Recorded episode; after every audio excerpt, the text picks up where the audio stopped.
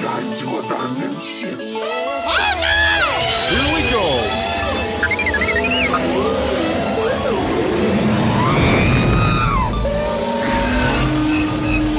Can I persuade you to join us for a drink? It's a tradition. Here, here. Jar Jar, homie, my main man, quickly. Before the Separatists attack, get into the escape pod. Hey! This is escape, then we're the pod.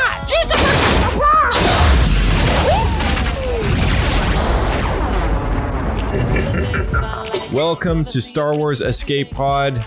I'm your host, Josh, and if you've never tuned into the show before, welcome to Star Wars Escape Pod. Star Wars Escape Pod is all about bringing you Star Wars discussion and chat by Star Wars fans to Star Wars fans, completely ad free, completely reliant on you guys for sharing the show and uh, leaving us those awesome reviews. We're going to get into the Bad Batch Episode 8 reunion, the episode where Crosshair meets up and confronts the Bad Batch finally on Bracca. And there's uh, no better person to chat about it other than our co host Blake, who we're meeting in the cantina right now. Let's do it.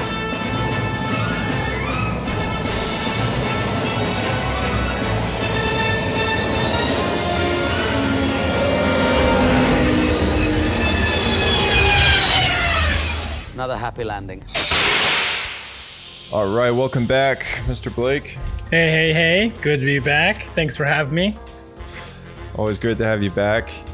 Uh, this I was wrong about last week. I, I thought that we'd seen all the footage from the trailer, Oh, and uh, and I guess this was the last episode that we saw some some clips that I guess uh, were also in the trailer. But you're to have to go back and count all the clips because now I'm wondering if there's going to be another five episodes. yeah, There's one shot each. right, right. Well, it's um, it's it, was a great episode, honestly. I mean, we, we you said something right before I hit go here, and in the sense that we don't have a lot of notes for this one because there was a lot of action. It was a lot of action this episode. Yep. That being said, that's not necessarily a bad thing. I actually really enjoyed this episode a lot. Yep. Agreed. Um, I've been looking yeah. forward to finally seeing Crosshair after them again and finally getting into more Imperial stuff. I felt like I was kind of itching for it at this point. It was a long time coming and too long of a gap in my mind. But I get that there was certain story, uh, story points they needed to touch on first. Yeah, yeah, for sure. It's it's nice that they finally brought him back into the picture, and uh, you know, it's it, it, it followed up from the cliffhanger last time where the the Scrapper Guild had, I guess, noticed them, you know, the the Bad Batch and Rex on the the edge of the Venator class ship, and you know, Rex left and stuff like that, and they they sent info that that the Bad Batch was actually on Bracca.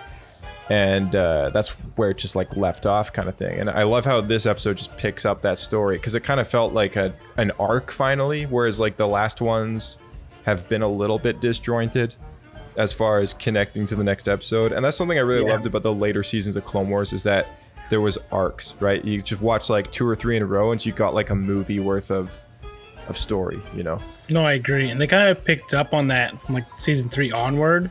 Yeah. So I'm hoping that we're gonna start to go that way now because when they first started the series, it felt like it was going to be one storyline, you know. Yeah. And then we started getting these episode to episode arcs, Right. Right. did make it feel pretty disjointed. I mean, it's cool because you explore parts of the galaxy, but you're also like we left on this cliffhanger at the Yeah. beginning of like the opening movie like intro episode, and we're just left with sitting here wondering and waiting like five episodes. Okay, here's one thing that I want to pitch just before we kind of get into this episode too much further. Because, you know, we're eight episodes into this first season and everything, and, you know, it is called The Bad Batch. Naturally, it's going to be a show about The Bad Batch. When the Clone Wars first came out, it was very much focusing in on, at least with the theatrical release, you, we thought, oh, we're going to get a lot of Anakin, Ahsoka, a lot of that, right? And and there was a lot of that in season one. But what was really cool about the Clone Wars is that we had episodes that focused in on completely different characters at times, Yeah. right? Like there was complete arcs where we'd get into bounty hunters and uh, you know, and and complete uh, arcs about what some of the villains, right? Like, I think I know where you're going with this.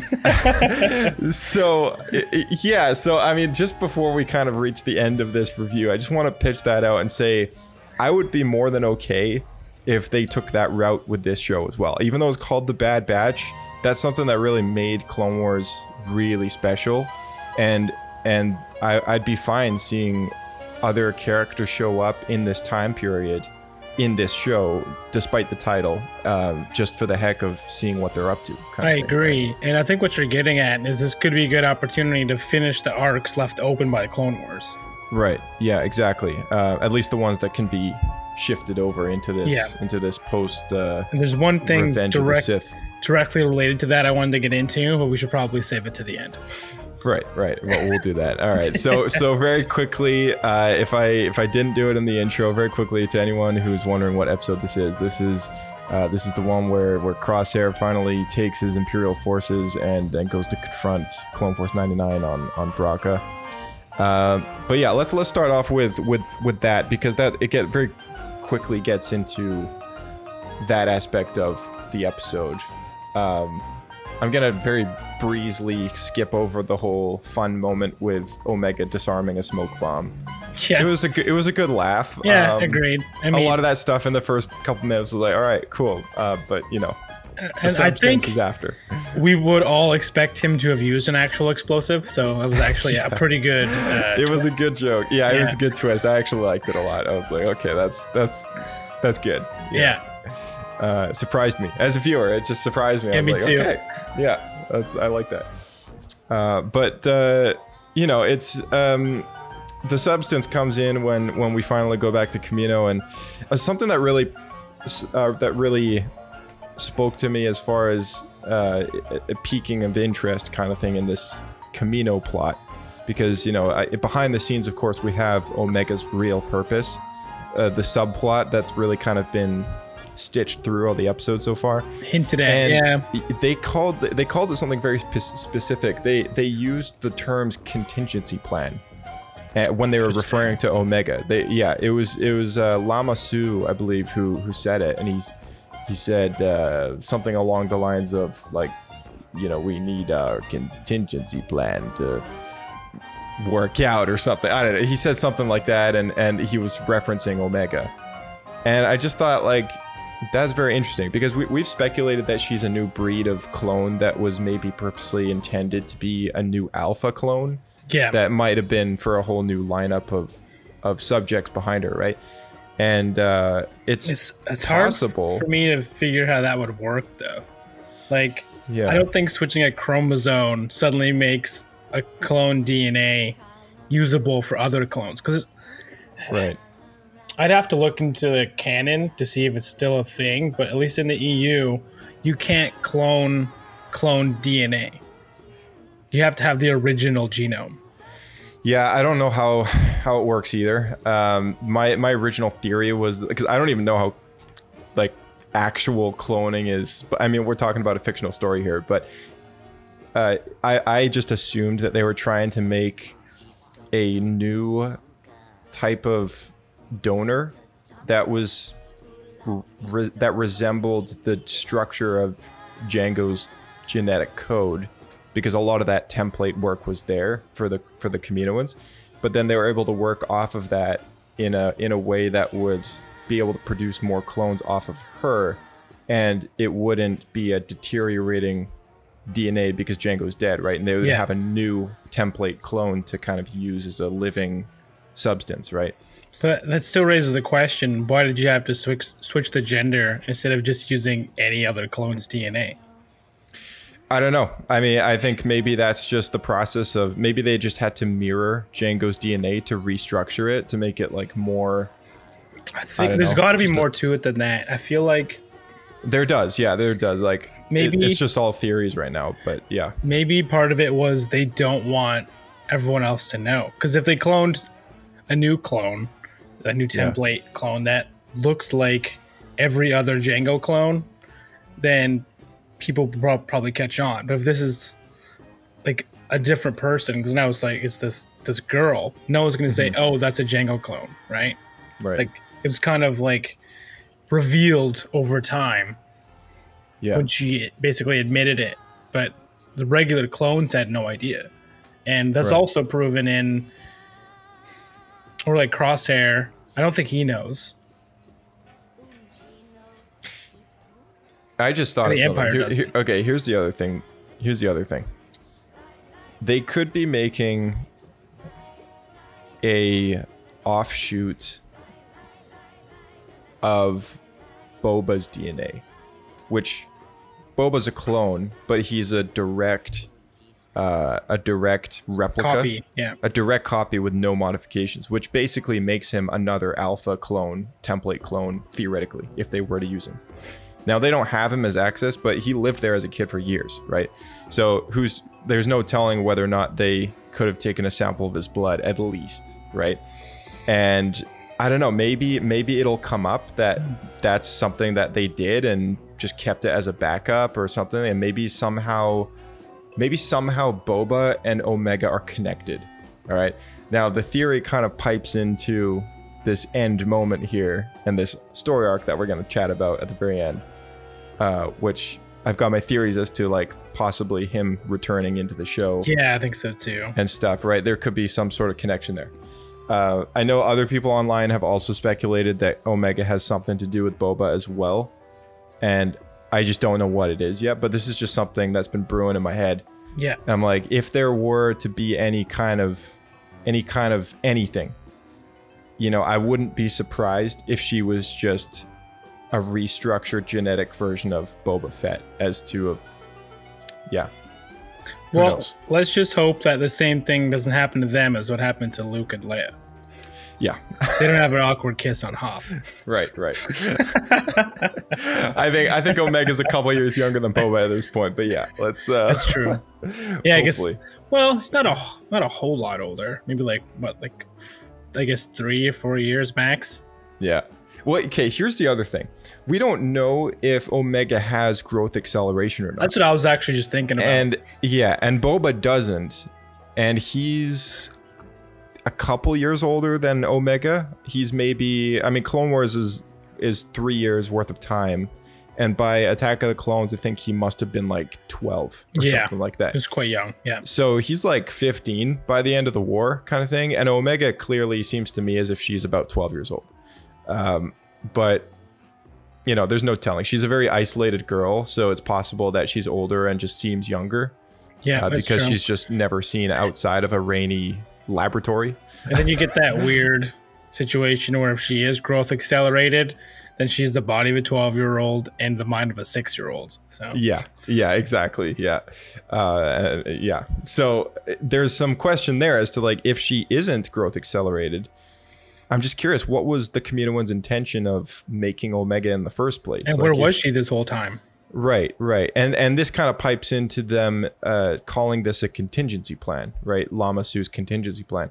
Did they plan for this to happen when they w- when they made a deal with Dyas and Tyrannus and effectively Palpatine, right? Did they suspect something was up and think I to think so. themselves, "We need to do something to protect our wallets or something like that"? Anything, right? Yeah. we need Well- we need to do something. We know that they knew about Sidious. Yeah. So they definitely knew something dodgy was going on, and they seem like the kind of society that would plan ahead. Yeah, they're smart. an- yeah, an inevitable betrayal. They're not Yeah. just like super trusting, right? Right, yeah, because even with or without growth acceleration, she is with or without growth acceleration, she's over three years old. Yeah. So she has lived during the Clone Wars, but never actually saw anything happen because she was just on Kamino the whole time. But then, how long ago was the attack on Kamino, which happened twice? Uh, it happened, yeah, at the Rishi Moon outpost in season one, and then later they attacked the planet. But in chronological order, it's it's a little closer together in the first third of the show, I think. So, because she knows nothing about the war, either she was sleeping through the whole thing, or she wasn't on Kamino yet. It didn't exist.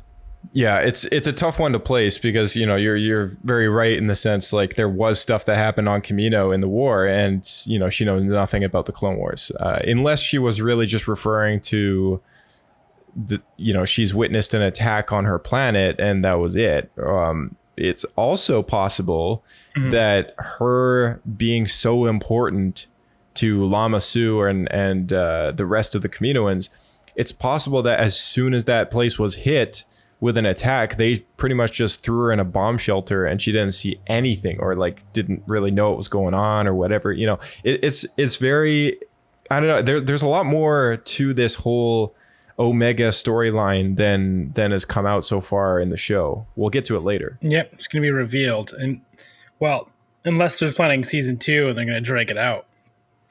Right. Yeah. Which yeah, is that's totally that's possible. possi- it's a possibility for sure. So, um, amongst this episode, I mean, because I know there's a lot of action and stuff like that. And uh, before we get into like the real kind of root of this finale plot, was there anything that kind of stuck out to you through the duration of the the main chase between Crosshair and uh, and the Bad Batch in that Venator class ship? Yeah, two things specifically. One was like a cool nod to the rebellion, I think, which was Echo and Hunter were talking, and they're talking like they're like referring to Rex, right? Where they're now on this job where they're gonna they basically became mercenaries, and Rex didn't join them. And they didn't join Rex, but Echo says, "We're soldiers. What other path is there?" And he's referring to how Rex said, "There's something else for me," and kind of went off, right? Didn't really allude to it. And like obviously, the first speculation is like early days rebellion, right? Yeah. Because what other job is there for ex soldiers? Either you move on to the next war or you become a mercenary. Yeah, I like I like how he brought that up too. It was very subtle. It was a very small line, but I, I thought that was quite effective in him bringing it up because Echo has. I mean, we we we had an extensive chat about Echo on our What Happened subseries, but you know he um, he's he's seen it all. I mean, he's lived through it all, and and he, it's just an endless loop. Of like what he's been born. All these clones, they've been born soldiers. That's the only life they've known. That's the only life they're ever going to have. It seems, and you know, Cut Lawquane is kind of a, a kind of a, I don't know this this odd sort of a guy who uh, Yeah. it worked out. It worked out that he he isn't a soldier anymore. One right? of a million circumstance for sure. Right, right. Maybe more if Um, you consider how many clones there are.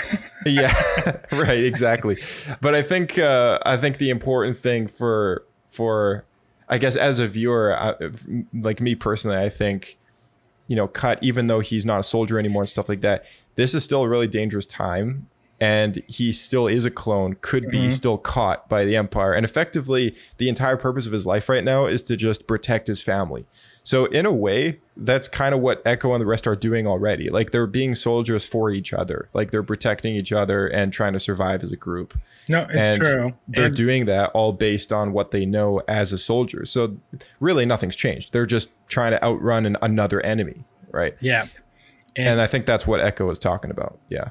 And yeah, to go with that, like it- Cut Lawquane is a great example where he's tr- he's tried very hard to not have to live that life, but it always Yeah. comes back and finds him, right?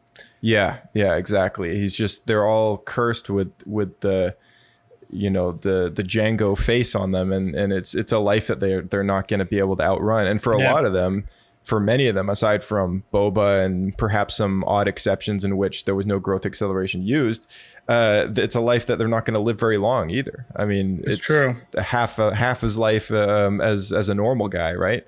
And the other thing to keep in mind is they were raised as soldiers from birth. So Yeah. it's like once they're no longer soldiers, they don't they have no idea of what that's like. Whereas Right. like modern humanity, like you grew up, you know, family or whatever circumstances, and then if you join the military, you still have all that prior knowledge of life outside the military. They don't have that. Right, right. Um, yeah. So, uh, what was the what was the second thing you wanted to bring up there? Uh, the second thing was actually more of a question for you. So at the end of the chase, when the Bad Batch is trying to escape and they're going through the ion engine, I thought that was a really cool scene. Yeah, by the yeah, way. agreed. I thought that's the first time we've ever seen the inside of an ion engine, yeah, other yeah, like than like at a distance. yeah. So, and just the whole play of either getting sniped or them getting burned to a crisp, I thought was pretty cool. I thought that was awesome, and I love the uh, the the effects were super well done in this in this scene as well. Like, Oh, yeah. the- yeah, they did they nailed it. I thought it was awesome too. And the classic D and D tale where you're on the job to try to make some money, and just to live, you have to use all the things you went to get to make money from. So then in the end, you still end up broke. Yeah, yeah, exactly. alive. Yeah, it's stuck between a rock and a hard place in a lot of these. You know, it's like you go left or you go right, right? And Yeah. and yeah, it's a, like you say, very classic D and D move for for a story like this with a group. Yeah, Yeah, exactly.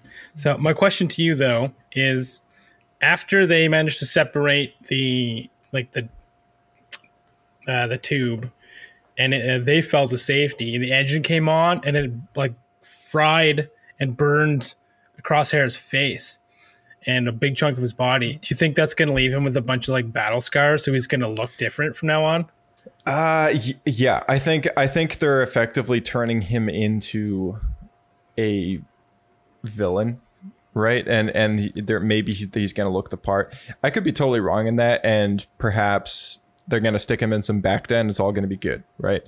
right Uh, but well I could see them going that route. Like, it's not always for sure i mean look what happened to Yeah. kylo ren right, right, or exactly. even darth vader right yeah. Well, yeah. Darth Vader retained his his ugly face to the end, but you know, And they threw him in Bacta as well, like a full tank. yeah, yeah. So who knows? He he might. No, maybe he'll come back from it. Maybe not. Uh, but yeah, that is kind of an interesting thing to speculate on. I mean, I would not be surprised though if they decided to make him a bigger villain going forward and and really kind of adopt that on his face. You know, so he's like a little scarier to look at and. He's always got his helmet off, chewing on his stick, and, and you know all that stuff. So it's like, yeah. yeah, his little toothpick. So I mean, I would not be surprised if they wanted to make him a scar face of some kind, and you know, even more menacing to look at. They're gonna make him into Two Face, where he's half villain, half hero. Yeah, yeah, exactly. Yeah, two two face crosshair. But That's right. Well, that's pretty interesting though, because like I was not expecting that to happen. And usually Yeah. it's like classic animation, you know, you're Yeah. hurt one moment, and then the next scene you're totally fine. There's like some Yeah. soot. yeah, yeah, yeah, just exactly. wipe it off. Uh, Have uh, I've got a question for you actually. Have have you gotten used to seeing clones and accepting them as the Empire yet? it's still weird. Like every time I see it, it feels like a little bit like a betrayal, if I'm honest. Yeah. So Right, well, I mean, it is, but yeah, I mean, I, like, Yeah. because I felt that way in this episode when we saw the guy who was at the at the bridge and he was turning on the engine. yeah, Because like it's that classic clone animation of them doing stuff, and they seem so much more competent than stormtroopers. And you're so used to that exact scene, like saving the heroes, yeah, but in this case, they're trying to kill the heroes right, right. and it's it's weird and if i'm honest it makes me uncomfortable Yeah, I mean it's it, it's on and I, I actually quite like like this show for that because it it just gives so much more depth to those characters. Going back and watching Clone Wars, it gives so much more depth to those those background troopers that we see in Revenge of the Sith, and effectively makes this whole Order sixty six thing almost just as as sad and heartbreaking as the Purge, right? Because when Anakin turns to the dark side and kills off all the Jedi and everything, uh, you know, that's that's like one thing that Clone Wars really did well was we got to know these characters. Now we're seeing them all drop like flies, and then you know, with the clones though, I never really used to think like, oh, they don't have a choice anymore. Like they're they're just boom, like mindless drones that kind of follow these ridiculous orders, right? And and in that moment when Anakin is kind of going off and doing his thing and killing off all, you know, his Jedi and stuff like that, Palpatine does the exact same thing on his end, and he's basically killing off any chance of a of a of a viable life, you know, using their own brain to make proper conscious decisions going forward after that moment, right? He he Yeah. with with two words makes them all these villains, right? Uh, which they may as well just be dead if because you know they there's no one after that moment can possibly take out all these chips out of every single one and you know most people don't even know they exist. So i'm really curious to see how a clone conversation goes now with the chips activated because prior they were kind of rowdy like they were there was like a, a school lunchroom right? Yeah. But now Yeah. with this like brain chip it almost feels like they've become mindless drones. Yeah, they feel a little, uh, just a little more. They're to the point.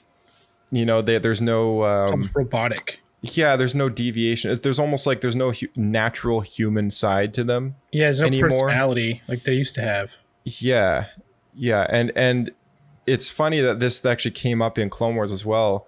It got brought up by one of the one of the cloners to I, I forget who it was. It must have been Tarkin or somebody else. Uh, but they said something along the lines of how it was actually the Jedi who've inspired creativity, uh, creativity and uniqueness in these clones as the war's gone on, and has kind of effectively changed each of their attitudes in some way whatsoever. Right. Yeah. So they're all very different people. Um, you know, by the time you kind of get to know them across the course of the show, and in a large part of that, it's it's due to, well, firstly, they're all very different people. Even though they're clones, they're different people, right? But then, secondly, I think there's a lot of influence put on them by people who have not been bred in a laboratory, right? Yeah. And, And each other uh, in circumstances. Yeah, yeah, and and that's kind of deviated them from the idea of having this army that is to the letter they will follow orders and and that is it right and that's kind of the intention of this chip is that they actually follow these orders and in clone wars it came up multiple times that you know being a being a good soldier means doing what you think is right. Uh, and that's that that that message kind of came up like a lot uh, throughout multiple arcs. And you know i guess it's all comes down to the fact of like if you have a uh, like a leader who you don't believe like they're they're given the right orders or whatever right that that you just personally just do what you feel is right if if you feel like you can't trust that that that person in charge right and so um you know it's it's like we saw that with the pong krell uh Yeah. arc on umbara and I think that arc specifically really influenced a lot of clones that they Yeah. can't just trust whoever's in charge. Right. Yeah. Yeah. Exactly. And and um, and then in some scenarios we had uh, we had uh, a clone completely betray the Republic, and uh, that one was in one of the first. I think it was at the, uh, the second or th- uh, or third episode ever. If you're watching them chronologically, it's in the episode called "The Hidden Enemy." I believe it's a season one episode, and it takes place right before the Clone Wars theatrical release and there was a, a clone named Slick that betrays the the 501st or whatever, and he start he's giving information to the Separatist Alliance in exchange for money, and this is a clone that we're talking about, like a like a sergeant or something like that. He's he's one of the like the minor kind of leaders or whatever, but I mean he was doing it for very selfish reasons. But it's, even more like- obscure because clones have no understanding of money. Right. Yeah. Like, uh, well, I mean, it's, I don't know what they're taught in their clone school, but, But they're know, given everything by the military and they live yeah. Yeah. off exactly. like, food and shelter, everything provided to them. So Right. that's that's extra obscure. It's extra obscure, uh, but I think at that point they had already lived through. I mean, geonosis has already happened, this and that. I mean, this guy has spent some time as a trooper long enough, I guess, that he realizes aside from war, there's other stuff out there, and I guess he just realized I just want that stuff. Um, so he just packed up and left, and and you know betrayed betrayed the republic and everything. But that was a clone that his chip hasn't activated yet, but they were still bred to follow orders and be like hardcore drilled and trained to kind of follow the orders of whoever's in charge. And there were still some incidents in where they were able to just do whatever they wanted, right? And so this chip though, now that it's activated, it's it is weird that seeing these clones, they just seem a lot more kind of subdued, almost as if they aren't going to do what they want. Like they're just gonna Blindly follow these- orders. yeah, like or or just be kind of these uh yeah, these kind of mindless mindless uh um Drones. puppets. These puppets, yeah, yeah, just kind of floating, right? Um and uh and Crosshair just kind of like even though he knows about this chip, he just because it's already activated, he he mind you, his has been dialed up at this point, but That too. um, but you know, he doesn't seem to have any uh, any remorse for killing off his old friends, right? Which is crazy. you think that um, yeah. would be the most extreme thing that he could do? They're, yeah, his, they're his family, really. He has no one else. right. Yeah, exactly. Yeah. Um, speaking of this brain chip enhancer, though, it got me thinking: what if it could be reversed? I, I think it could be reversed. I mean, like any piece of technology, I think there's there's a way to go backwards. Uh, it is it's crazy technology. I mean, it's part of their brain. It's like this little tumor, fleshy thing that's like stuck in there. But uh, it, I think it's possible that it could be it could be reversed if if they had the technology to do it. I'm thinking just the in the room where they control the uh, the chip enhancer. There's just a lever, and you just switch it from more to less. Yeah, I wonder if they'll ever go that route. I, I don't know. It's possible. I mean, there's enough. There's still enough riding on, they can save him from the chip. That I think something's gonna happen. right, right. It's funny that they themselves haven't talked about it as a plan yet, though. You know what I mean? Maybe yeah. I feel like it's a story point that they're trying to hide, but it's really obvious. Yeah, and and that kind of you, yeah, totally. And and this goes now without saying that it was either last week's or this week's episode. Now we've seen all the footage from the trailer. So going forward, we're we don't know what's ahead, right? And there's like another eight episodes or so, or six. It's like between six and eight more to go through. Uh, so it's it's gonna be a, a, very mysterious ride ahead. You know, like there's nothing that can give us any clues aside from our own speculation.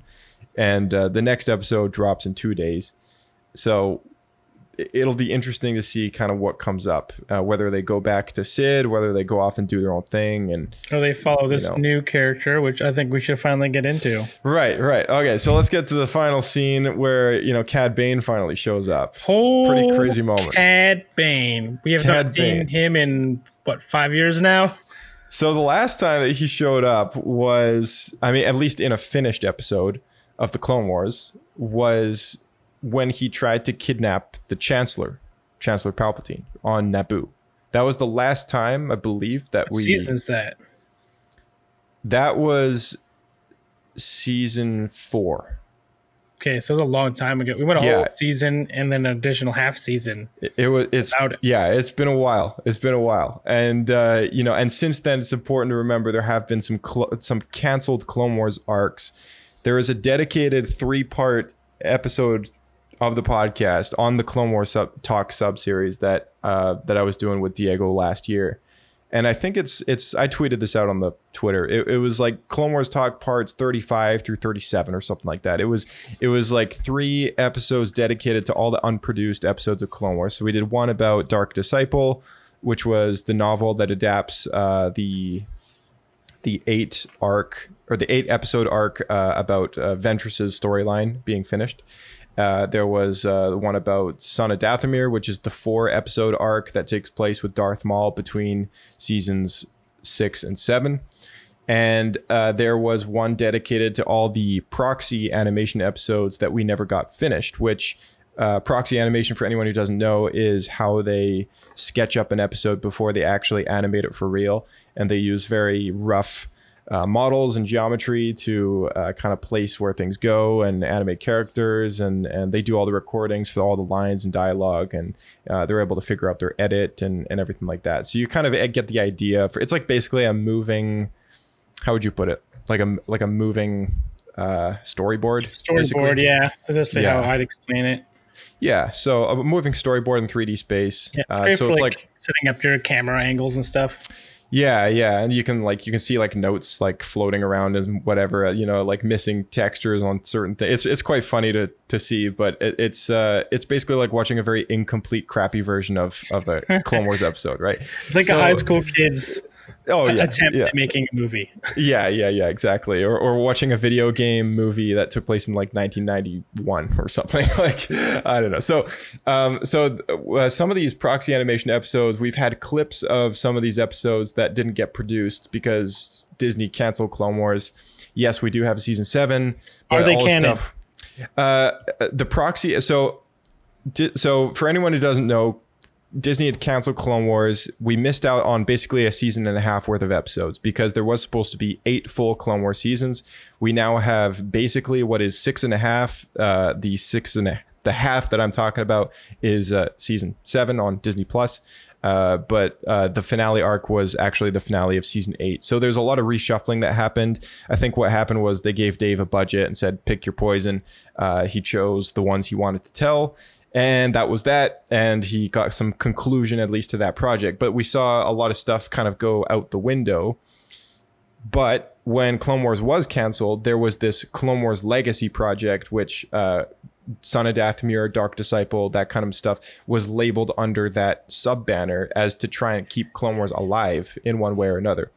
There was an interview that came out around that time with Dave and Pablo, and they were talking about these different stories that were going to come out. Uh, the proxy animation arc about the Crystal Crisis on Utapau, the Dark Disciple novel, and then the Son of Dathomir comic by Dark Horse. Uh, those three things they were talking about on this video on YouTube. You can still look it up. It's called Clone Wars Legacy Show Reel or something like that.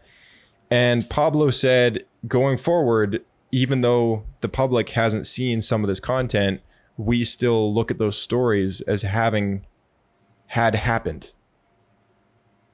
And and so that's why in that Ahsoka novel that we've had a discussion about in the past, where it flashes back to that fight scene between Ahsoka and Maul, the dialogue is different because it's based on this old script on an old proxy animation episode that no one's ever seen, but the the script was done at the time and now redone for season 7 years later. That's really So- interesting to think about, though, because if Pablo says we consider those things as canon, Yeah. that means at some point, in some way, it will be released to the fans. Yeah, and it it's been canon. Yeah, and and it is it, it it has been pointed to a lot in Star Wars Rebels. We got a lot of those stories wrapping up, and or translated. Uh, but I think there were some things that they had they had referenced in some of those episodes that we never got. Uh, the Bad Batch arc that we finally got finished because that was one of the proxy arcs that wasn't finished and then got finished for season seven. The planet that they're on is fine. Like they, they defuse the bomb and it's all good on a, the Amaxine station or whatever it's called. Or sorry, no, I'm thinking of High Republic. Uh, whatever that planet that was on that they had to disarm the the big bomb that was on. Yeah, in Rebels that planet's blown up. So that bomb at some point went off, and I think it must have been in one of those unfinished episodes in Clone Wars, right? So there's still a lot of stuff that we haven't seen there.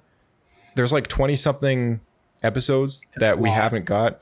Yeah, and so sorry, I'm kind of I'm kind of like the long story for anyone who just didn't know about any of this stuff.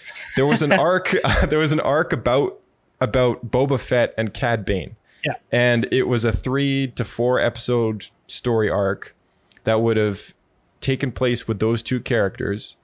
Uh, in short, Boba would have basically been mentored by Cad Bane to some level because Cad Bane had been mentored by Jango in the past. And when Jango died, Cad Bane became the galaxy's best bounty hunter.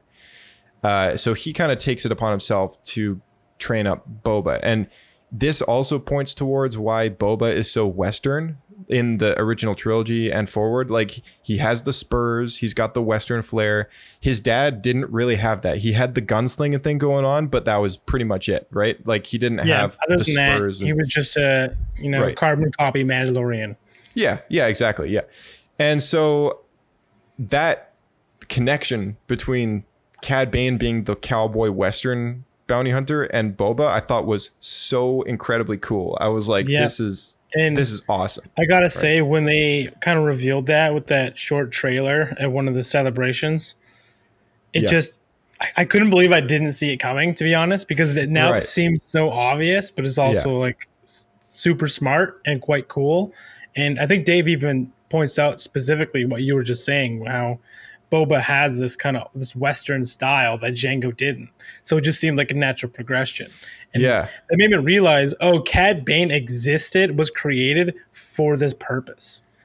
Yeah, I, I mean, it makes me wonder if that is the case. Yeah, and I've always loved Cad Bane as a character. I've always thought he was a, such a cool bounty hunter. You know, very very different. Very Someone unique. told me that you do a really good Cad Bane impression. No, I don't. I'm pretty sure I heard that somewhere. Well, hello there. There it is. you have to do a. You have to have Cad Bane on here for an interview at some point. You have He'll Dave. Dave Filoni talking to Cad Bane. Yeah, he'll how be all around. came about. Well, we'll we got to meet up with Cad Bane in the cantina at some point. Oh, there we go. Uh, but yeah, I mean, he's he's an interesting he's an interesting character, and I love how he rubs off on Boba. But near the end of the arc, and I mean, anyone listening can actually look this up on YouTube. Just look up Cad Bane versus Boba Fett. Possible spoilers yeah, coming up lot- here. lots of possible spoilers here. So look up Cad Bane versus Boba Fett, and you'll get this proxy animation clip from the Clone Wars canceled episode. It's like what'd you say, like a minute long, and It's pretty uh, short. Yeah, it's yeah. just like one scene.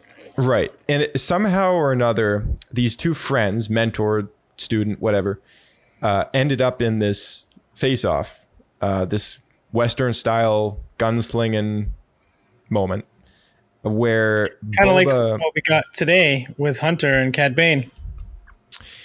Right. Yeah. And and um and so there's a village or something, or there's something going on in which Boba feels as if he's trying to stand up for this person or these people or whatever. He's not get he says, Bane, you're not gonna hurt anyone else or whatever. And uh Cad Bane is really put in a in this place of being the villain in that moment. And what happens is they have this shootout and it's really intense build up and everything. It was awesome. And Boba gets shot in the head in the helmet, which leaves the very iconic dent in his forehead. And Cad Bane goes down, and we never really found out whether or not he dies or not, but we assume that he just died, right? So the whole thing that comes down to this this story arc, what kind of what I was pitching earlier on when we were chatting about, you know, alluding to this story arc, is that this arc took place during the Clone Wars. So it, we could be looking at another Clone Wars arc that might be resurrected, but then altered in some degree. And Yeah. by alter, I mean the entire thing has now been shifted forward in the timeline. That's what I was going to ask you, is because I wasn't quite sure where that fell in the Clone Wars timeline. Because as you pointed out in previous episodes of the show here, the Clone Wars went past Order 66 and past kind of the like the purge and everything. So hmm. technically that arc within say season 8 could have been at the same time period. Right. Yeah. And and so it's unclear as to you know how they would have juggled those remaining 20 something odd episodes uh, whether or not they would have overlapped Revenge of the Sith and then kept going uh, with other stuff. As far as I know, the finale of season seven is the finale that we, we would have seen in season eight. But you know, Clone Wars with its weird viewing order, they could have they could have just done things before that and then said, "Hey, this actually takes place after." Uh, so I'm not ruling that out, but but I would not be surprised if they took this story arc, somehow connected it to the Bad Batch, because they're. I mean, this is Cad Bane we're talking about, like, like character that at Celebration of all things, they clearly said to millions of Star Wars fans across the world who had watched that clip that this character is dead, and that's how Boba got the the dent, right? So if Boba Fett pops up and he doesn't have the dent, Right. we're very likely to see this arc resurrected somehow, some way, some form. Yeah. If he In does have, yeah, It's like if he does have the dent, it means that this arc has happened and that Cad Bane somehow survived. Here's the So- other thing. Here's the other so thing. So fans keep an eye out for Return of Boba Fett and Yeah. tent and uh, tweet at Star Wars Escape Podcast. Yeah, that's right. Is a dent? Is not a dent. Who is Tony Dent? Uh, here's the other thing. The Cad Bane asset that they used in this arc, in this in this Bad Batch episode, is the same new remodeled asset that they would have had for this Clone Wars arc with Boba Fett. So like the the he's got new armor on and stuff like that. Cad Bane. Yeah, I noticed that he didn't have his, his coat, which really bothered me. Yeah, we haven't seen him in this apparel yet, and this asset was the new asset that they would have used for Cad Bane when he reappears in Clone Wars season seven. But that arc having not happened, they probably made this asset and then never used it, right? Because they did have a proxy for it. So I'm I imagine that they they had a high res version as well. What you're saying is this the same costume he wears when he was dueling Boba Fett? Yes, yeah, it's it's the exact same costume. If you watch the proxy animation, it's the exact same thing. So that's why I'm kind of thinking to myself, could we see this arc resurrected? I think so. To me, why would you bring back Cad Bane and not do that scene? yeah, You could also have interactions between Boba and the Bad Batch, which is also an interesting idea. yeah. Here's the here's the unfortunate other scenario. Okay, because I know a lot of people like myself love that proxy animation clip, that 30 seconds of of gold right there. Um, we could be looking at a complete rewrite of that story. Wait, we could be looking at oh, they just used the same asset. Hey, the general public doesn't know that Cad Bane died, uh, hasn't seen this proxy animation clip. Technically, it's not been released as a something that you can consume in any canon book or story or whatever. It's just something that they showed saying, hey, this is where we would have gone. Uh, it's possible that we could be looking at a complete cancellation of that canonicity there. So uncanonization.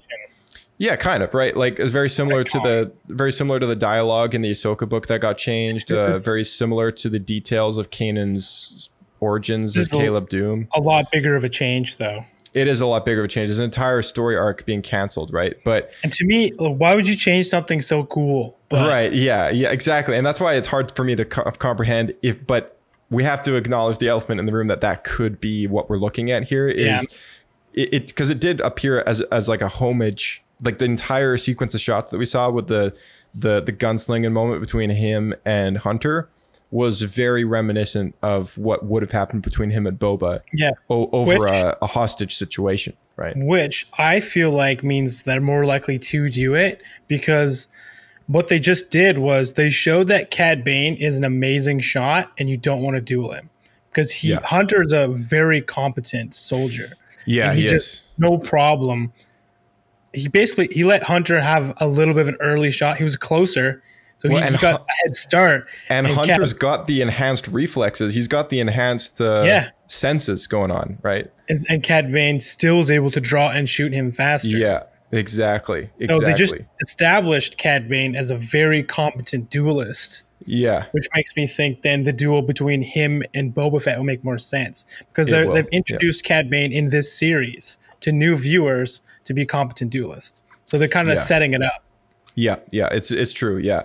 And as Clone Wars viewers goes, like we already knew he was quite the competent bounty hunter. I mean, the guy broke into the Jedi Temple of all places, right? So, uh, and kidnapped the Chancellor. He also And- managed to uh, uh, get a a, uh, a Hutt escaped out of a prison, which is no easy feat either. Right, that too, and then later assassinated that Hutt, uh, and also fought very briefly with Quinlan Vos's lightsaber against Obi Wan Kenobi and held his own ground and got away.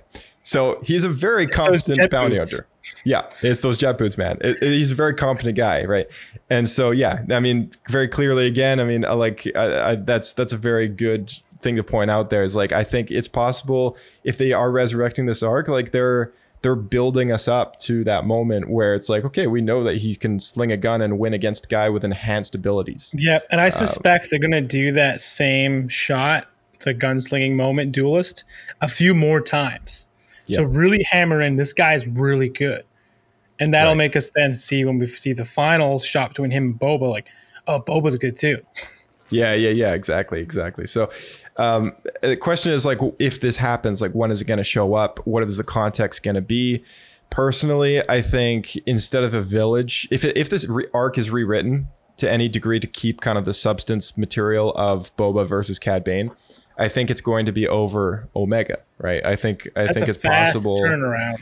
it's a really fast turnaround and and but here's the thing is like could the next episode just jump right out of the bad batch story kind of like what i was saying earlier and just get into some other characters where we then build from there with maybe boba and whoever else uh, to whatever conclusion that brings him and cad bane face to face once again I Um, hope so. Honestly, I would hate for it to be this episode we see Cad Bane. Next episode we find out Boba Fett is Cad Bane's apprentice, and it's already been happening sometime for some time, and we just didn't know about it. We missed out on all that growth of Boba, and by the end of the next episode, they have the duel. That would make me Yeah. so sad. So we Yeah, miss out yeah. on all of that training that Boba Fett got to become the character that we know him as. Right.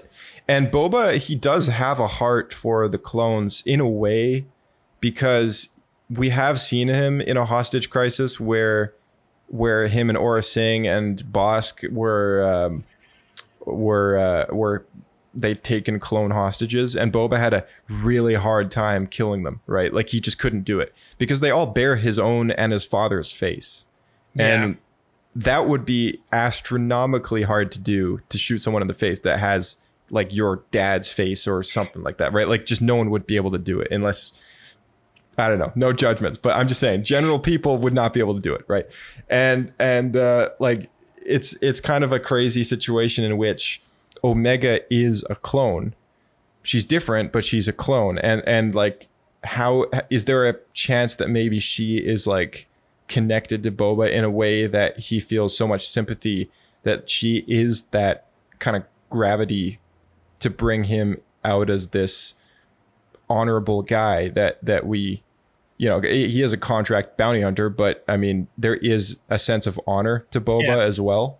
And we've Yeah, I- seen I that in the mandalorian too right? Like we've seen him with the mandalorian. I mean you know he gets his armor back and he is just bound by duty to help recover the child. And you know it's it's it's uh it's a different side of Boba Fett that a lot of people hadn't seen who hadn't watched the Clone Wars before Right. uh, because to them, all that they had known is Boba's the guy that Captured that Han Solo. captured Han Solo and nearly killed the guy, right? And and and died then like a puck.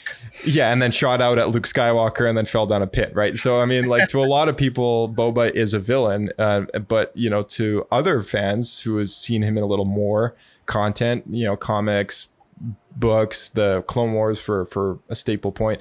Uh, we know him to be an honorable bounty hunter that, you know, he's got his edgy moments, but he's not a Cad Bane character who's Yeah. clearly a villain. He's so changed from what he was in the books when he was just ruthless. Yeah. Yeah. In the expanded universe in Star Wars Legends, they that was that was the uh perception of of people writing Star Wars books as fans, right? Who they They'd saw those yeah, movies only and seen the original trilogy. yeah, yeah. Funny though how the ruthlessness of Boba EU is the ruth- ruthlessness of Cad Bane. Yeah, it is, and and it's not to say that Boba doesn't have that ruthlessness because we've seen it in when he's tearing apart those stormtroopers. But I mean, he he has it with a with a certain, you know, he, he does it to certain people. He's not that way with everyone, right? Like he he's a a vicious man with a sense of honor, Yeah. and and Very that's what. I yeah, and that's what I like a lot about Boba Fett, and and what I've always liked about. I always thought Jango was so cool because he was in a way uh, this villain, but he also kind of wasn't because he had this thing about just telling the truth to his enemy and and to be honorable and respectful and and and this and that. And he was bound by contract bound by his duty. And at the end of the day he's a simple man trying to make his way in the universe. He's That's going to do anything for his son right? Like Boba Fett he's like he's doing whatever he can to to like that was just part of his contract. He didn't care about the money. He just he de- well, i mean he probably does but he demanded that he gets a clone for himself that was unaltered because he's at heart he's a family guy. Uh, so there's something about those the Fetts that has always just been so interesting to me uh, as far as a character who kills people for a living. It's funny how we've learned that that's not exclusive to the Fetts, but that's kind of within Mandalorian culture itself. yeah. Yeah. Yeah that too. Yeah. Bound by A Uh, brotherhood. Yeah bound by honor and whatever the saying goes but yeah it's it's um it, it, it's an interesting thing to speculate on and and i i really hope that that we get boba showing up in the show again and a resurrection of that arc because I think so. I think they wouldn't bring back Cad Bane. So I'm I Right. put my stamp on it, the the Blake stamp of future that it's gonna happen. Yeah, there you go. You got the Blake stamp. Um, here's I wanted to just take a quick detour back to something I brought up in past weeks. Uh, is that whether or not these canceled slash unproduced Clone Wars arcs whether or not they'll come back in the form of these animated Clone Wars movies. You know, hour long, three episodes stitched together in the form of an animated film.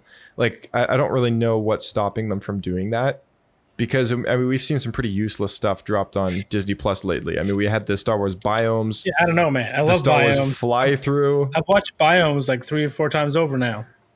I, it it's hard to tear those eyes away from the endless plains of Hoth for 45 seconds at a time. I just But- love watching the Tatooine one and pointing out all the Jawas. Oh man, that sand is just so interesting. you know? Three and a half minutes of nothing. It's like it's like you know, and we're gonna we're gonna get around to doing those commentaries or or something, something to spice it up. But uh, you know, it's it's just uh, it, it's something that they've they've just there was no hype about it. They just dropped them online, you know, on these Disney Plus. It's like, where did those come from? Like I did think not was- know they would think. I only found out about them like days cool before. thing. I think it's some cool thing that some group of people just did in their spare time. Honestly, Maybe. I mean, it looked like it had some kind of budget, but who knows? I mean, sort of test. if they're okay dropping a season of one or two episodes on Disney Plus as fly-throughs goes, and they they don't seem to be announcing or coming out with any more. They've got enough on their plate with all the future shows and stuff that they plan to do. Uh, so I, I don't think we're going to see that come back. But it was such a random, random thing, and and honestly, like it gives me hope that we can get something like these Clone Wars movies that just I mean, Clone Wars premiered with a movie. I mean, it's not out of the question to have more of them that just take place in different spots within the show, right? And I hope that we get the secret release story arc of Emperor Palpatine's secret love affair. Which now we know is canon. Anyone who doesn't know this, uh, George had a rough plan for a live action Star Wars show way back when he was making Revenge of the Sith.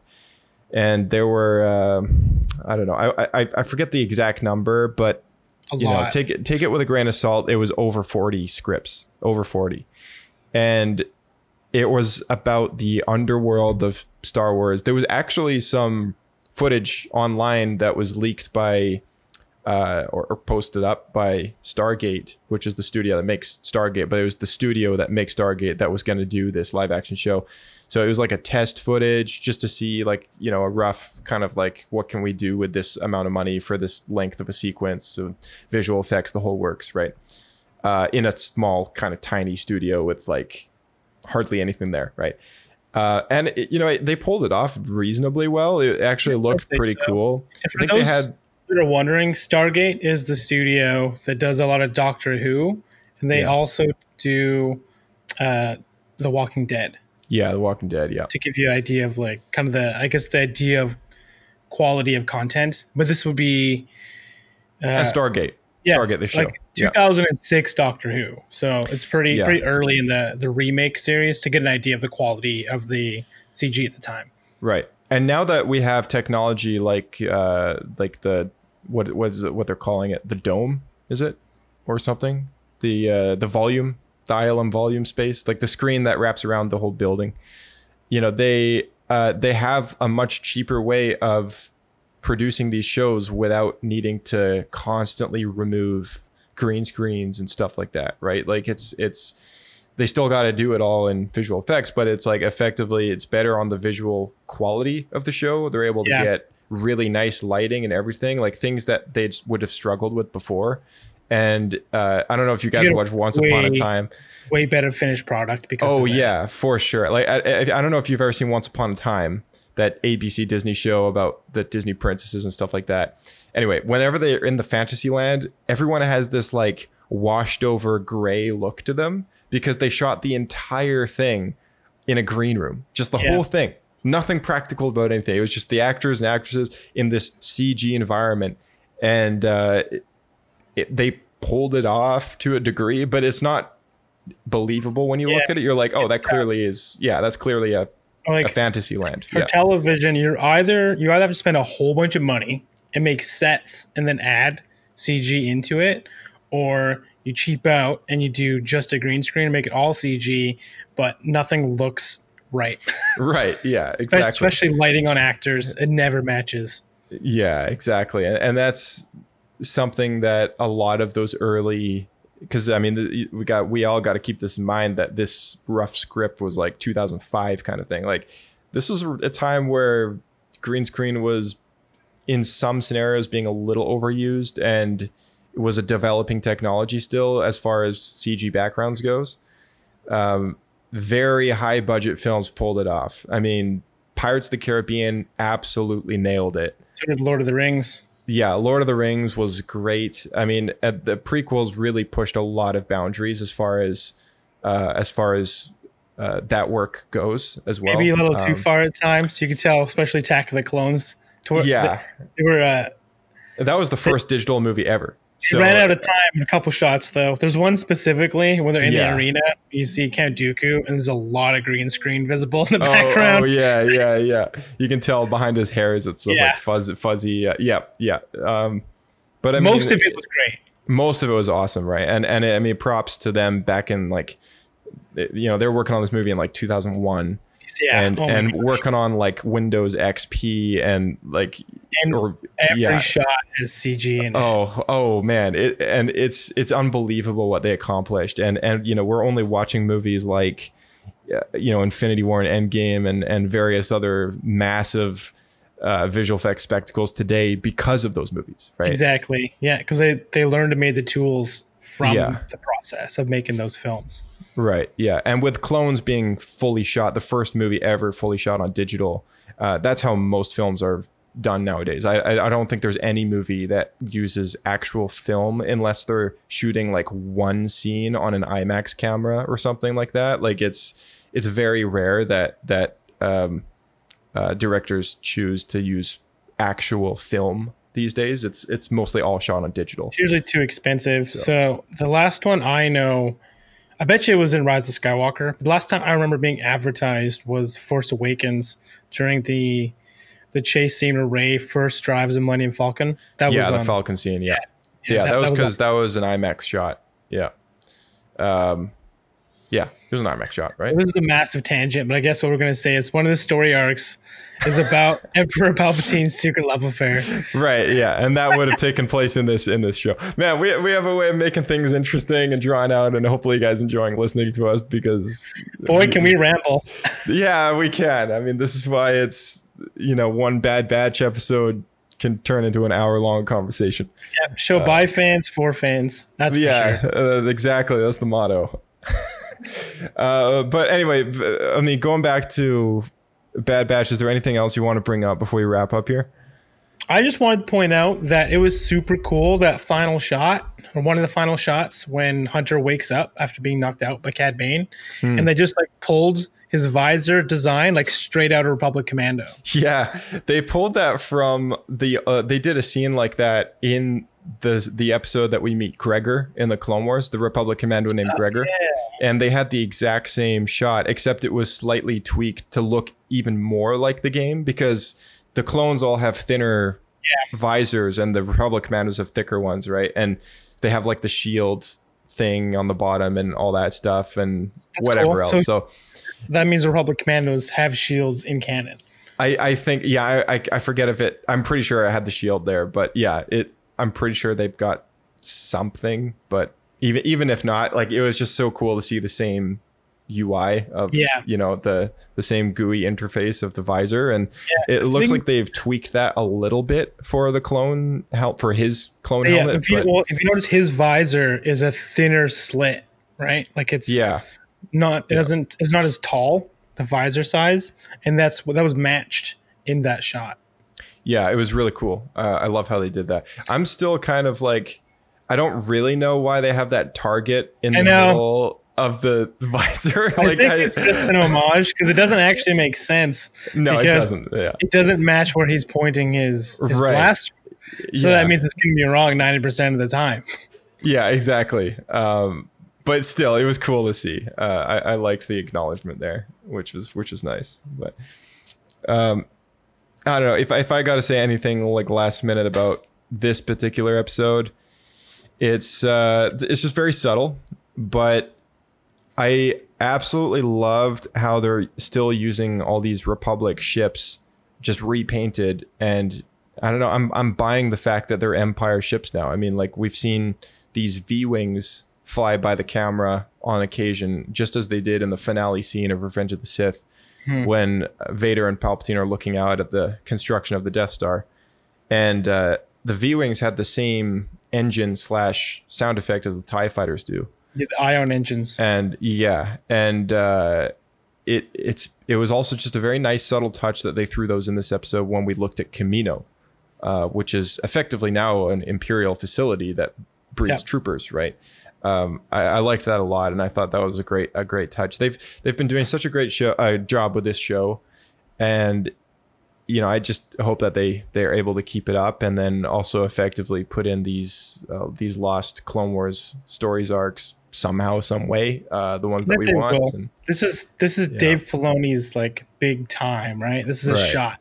this is his big his big yeah Dave's big adventure. He's like he's got he's got the creative control of most of these uh, most of these shows happening right now on Disney Plus and stuff. Dude, I- so he's got to release a biography. I got to know all the ins and outs, how this all went down. I'm so Oh yeah, I, I would love to know. Just, I mean, somebody's got to sit down with Dave and do like a three day interview of the guy because there is so much for him to talk about. You know, like when he gets talking about anything, you can listen to him for like thirty minutes straight, and like you know, it, it it's just all great stuff. But he's also just good at making a story. I mean, from when he was working on Avatar: Last Airbender, and he got the opportunity, he got the interview, right? Even that's a great Yeah. story. Yeah, yeah, he tells that story really well too.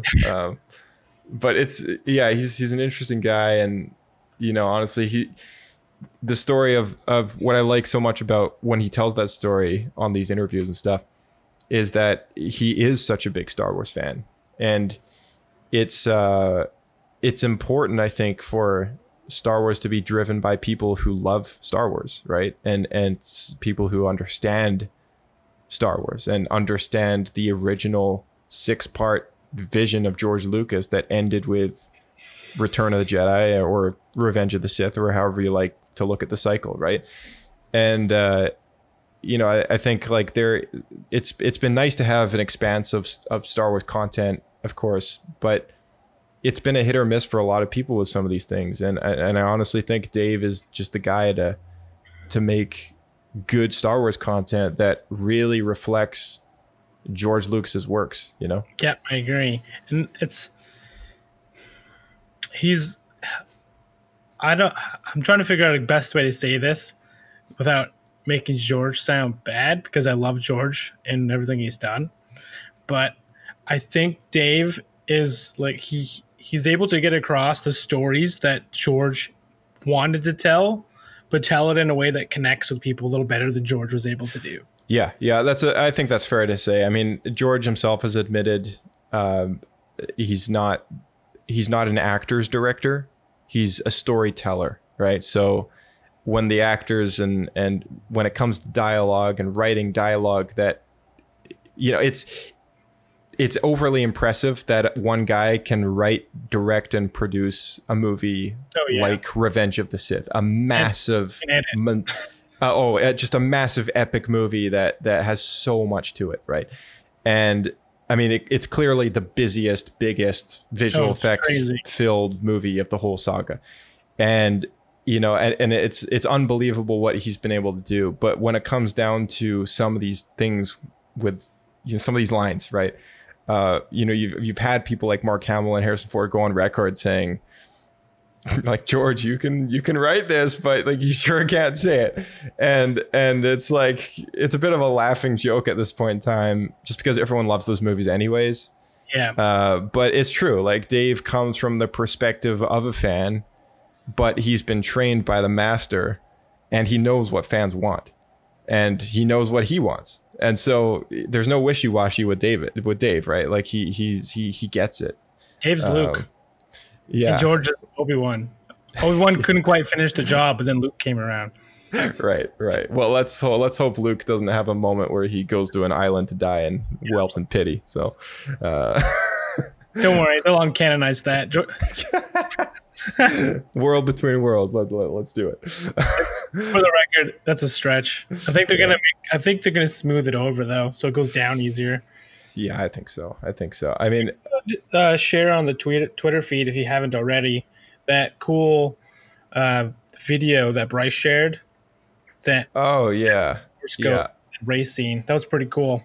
Yeah, I'll send that out. Um, if anyone hasn't seen the fan re-edit of the Rey scene where she kills Palpatine and Rise of Skywalker, if you haven't seen the movie yet, spoilers.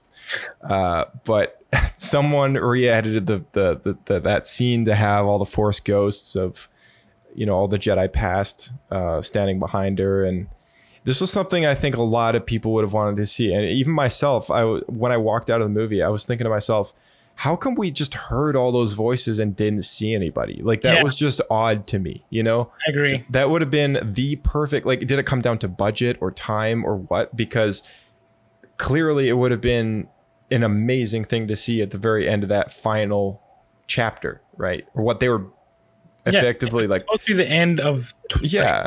nine Yeah, they- all the poster, all the marketing pointed this towards like the epic, epic finale of everything, right? And and you know, a lot of us were shaking our heads, going like, "Sure, okay," but but I mean, like at least try and embrace that, right? Like, I mean, like let's see some returning characters, some some faces from movies past or something like that, because you know, it, uh, I don't know. I don't know, man. It's a rabbit hole of a conversation of and and complaints, but such an easy um, fix to do it. it to- is it is an easy fix, and and it clearly some fan was able to do it and post Yeah, on well. YouTube. Those Force ghosts look great. Yeah, and and they, they you know they used footage from other from their moments in other films, and it, it turned out awesome. Honestly, like for for for someone who only has six movies to work with for those other characters, and they they picked all the right spots and and uh, uh, put it in just right in a way that didn't look weird and um, it, it got the point across and, and I think it did a lot of justice for anyone who who wanted to to see that. So go and look it up and I'll, I'll be posting it on on the Twitter for sure. So all right, any any last things before we uh before we kick it off here? I think we pretty well covered it. Um, Sweet. And don't forget to tweet out if you see Boba. Yes, dent. No dent. Tony dent. Wait, say that again. A hashtag what? Hashtag yes dent. No dent. Tony dent. Yes dent, no dent, Tony dent. Yeah, because uh, because dent on the helmet of Boba. Because then we know the timeline, and Tony dent because Tony dent. What? Tony dent? Where's Tony coming? Who's to- who's this Tony guy? I think he's from Batman. Oh, you, oh yeah, yeah, yeah. You mean Harvey? Harvey dent. Yeah, him. Yes dent, no dent, Harvey dent. Tony dent. edit, edit Harvey over all that. Oh my goodness. Tony, Uh, Harvey, whatever. Yes dent. Oh. Hashtag yes dent, no dent, Harvey dent. Harvey dent. Um, That's right. Okay. Yeah, cool. Just for the heck of it, uh, just so that we can actually like look it up and no one. We're, we're clearly, there's going to be no results. There's going to be no results under that search under that search hashtag. So, It's true. Uh, if anyone does tweet that out, yeah, please do. Yes, dent, no dent, Harvey, Harvey dent. and then tag us at SW Escape Podcast. All right, thanks guys for tuning in, and as always, please give us your five stars and reviews. Uh, they're always welcome to come in. If you're on the uh, the iPhone platform, just uh, you know go to your Apple Podcast and, and leave a nice a nice review if you if you can if you got the time. And uh, most importantly, is uh, send a link to this show to a friend to a Star Wars fan who uh, who likes Star Wars, you know, just so that the show is on their radar, and uh, you know, it really we really appreciate it because it just hits a larger demographic of people, and uh, you know, nonprofit show. We just we just like to see that people are tuning in and listening to us banter on about Star Wars. So more recently, of course, with the Bad Batch out in uh, the open and halfway through the first season now, we hope that you guys have been enjoying the show as much as we have. And we would love to know your thoughts so far on the Bad Batch. So you're welcome to send in a voicemail to our SpeakPipe address, which is listed in the description of this podcast episode. You can follow us on Twitter for the daily updates and uh, announcements that we don't tend to hit as much on the podcast, but things that might just be interesting in general in the Star Wars world. Follow us at SW Escape Podcast as well as our Instagram account. Our email is swescapepodcast at gmail.com. Feel free to send in any uh, any listener feedback, mail, whatever you got. It's uh, you know doors open and uh, inbox is open, I should say. And uh, once again, sorry this episode is late. We we just had a crazy week, but we're looking forward to doing the next one on the weekend. We'll see you guys in the next one, and may the force be with you.